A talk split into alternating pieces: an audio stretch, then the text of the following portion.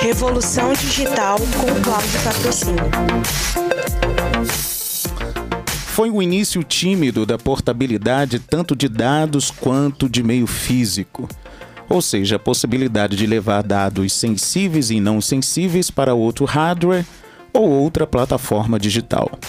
Isso foi uma mudança conceitual irreversível, já que antes não considerávamos tão rapidamente no mercado esse nível de acesso no início dessa adoção como qualquer outra tecnologia, com alto ou menos grau de conceito, digo compreensão de uso, possibilidades, vantagens, limites e outras, identificou-se que nesse cenário tecnológico, seja para varejo, mercado doméstico ou corporativo, mercado geral, foi um dos pilares, dentre outros, que sustentaram efetivamente esse briefing indispensável para este cotidiano conectado.